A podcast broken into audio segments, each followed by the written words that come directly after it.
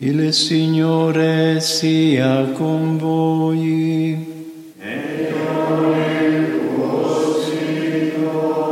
Dal Vangelo secondo Luca.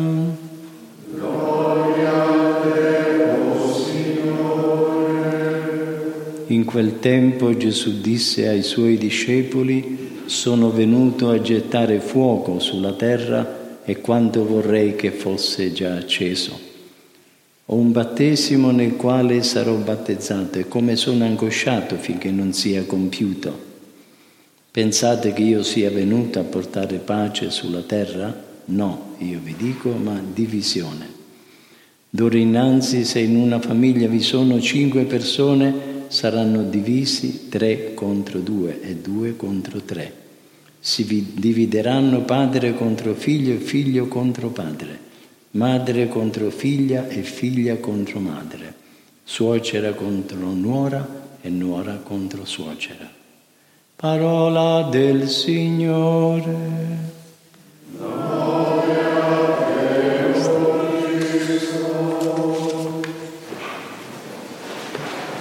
Sia lodato Gesù Cristo. Oggi i frati francescani dell'Immacolata celebrano la solennità di San Massimiliano Maria Kolbe, l'eroico frate polacco che nel campo di concentramento di Auschwitz offrì la propria vita per salvare quella di un padre di famiglia, condannato a morte per fame come rappresaglia per la fuga di un prigioniero. Ancora oggi Padre Colbe rimane un fulgido esempio di carità in una società sconvolta dall'odio e dall'egoismo. Racconta un giovane che lavorava assieme a San Massimiliano nel campo di concentramento. I miei sentimenti erano di dolore e di disperazione. Io volevo vivere. Le sue parole invece erano profonde e ci esortavano ad avere una grande fede nella vittoria del bene. L'odio non è forza creativa, diceva, solo l'amore è forza creativa. Senza amore niente ha valore. Credeva nella potenza del perdono. Perfino nel bunker della fame chiedeva a quelli che si trovavano imprigionati con lui di perdonare quelli che li avevano condannati a morte. La Chiesa propone il Padre Colbe alle nostre generazioni non solo come martire della carità per la sua morte eroica, ma soprattutto come esempio di vita. Tutti i cattolici possono vedere in lui un modello attualissimo al quale ispirarsi, un faro luminosissimo per irradiare luce su questi nostri difficili tempi. L'aspetto più rilevante da considerare nella vita e nelle opere del Pare Colbe è soprattutto quello mariano. All'età di dieci anni ebbe una visione della Madonna, come attestò la madre, la sola messa a parte dell'apparizione. La Vergine gli si presentò con due corone, l'una bianca e l'altra rossa, e gli chiese di scegliere. La risposta del piccolo Raimondo fu che le voleva entrambe. Quest'incontro segnò l'inizio della trasformazione del ragazzo. Da quel giorno non era più lui, parlava spesso col volto raggiante del dono della propria vita alla Madonna. Questo era il suo grande sogno. Pensando alle due corone si fece spazio nel suo cuore un ardente desiderio di combattere per la Santa Vergine. Lo confesserà egli stesso più tardi.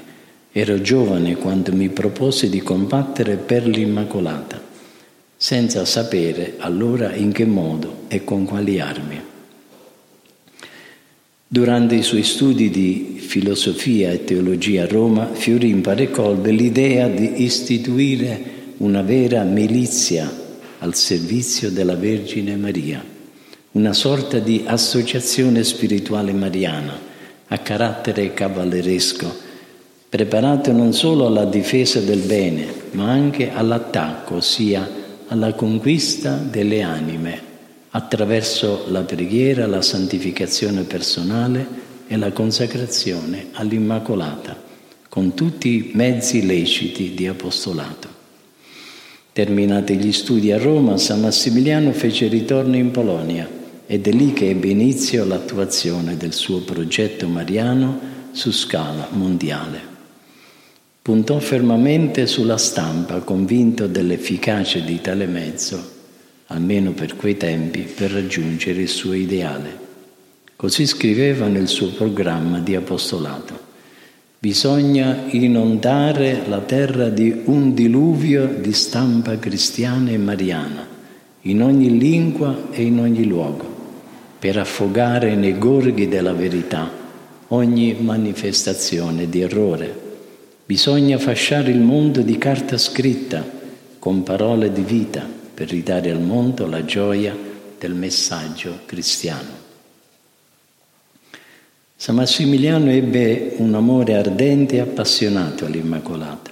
A lei consacrò tutta la sua vita, pensieri, affetti, volontà, progetti, energie, eccetera.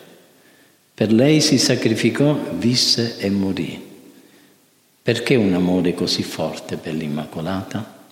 Perché egli aveva capito profondamente il ruolo importante della Vergine Maria nella Chiesa e nella vita di ogni cristiano.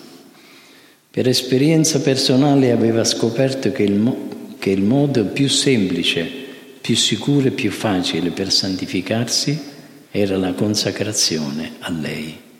Questa consiste nell'offerta della nostra volontà, dei nostri sensi, dei nostri sentimenti, di tutto ciò che abbiamo e che siamo. Tutto deve appartenere all'Immacolata perché lei possa entrare nei cuori e trasformarli in Gesù, fine e vertice di tutta la nostra vita. Con questi aneliti ebbero inizio le città dell'Immacolata, da lui fondate in Polonia e in Giappone.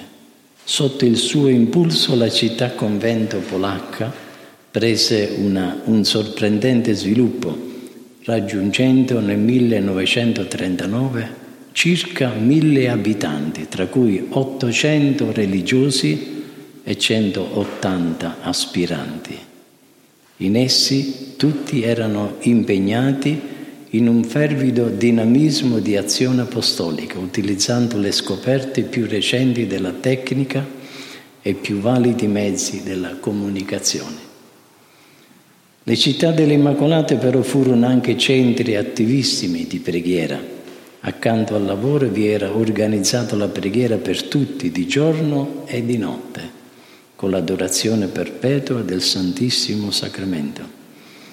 Vi si respirava un clima soprannaturale di preghiera continua e silenziosa e il tenore della vita religiosa era eroico. Chiediamo oggi a San Massimiliano la grazia di approfondire il mistero della Vergine Maria, seguendo il suo esempio, e di amare la Madonna con un amore così ardente da permetterle di trasformarci in Gesù. Sia lodato Gesù Cristo.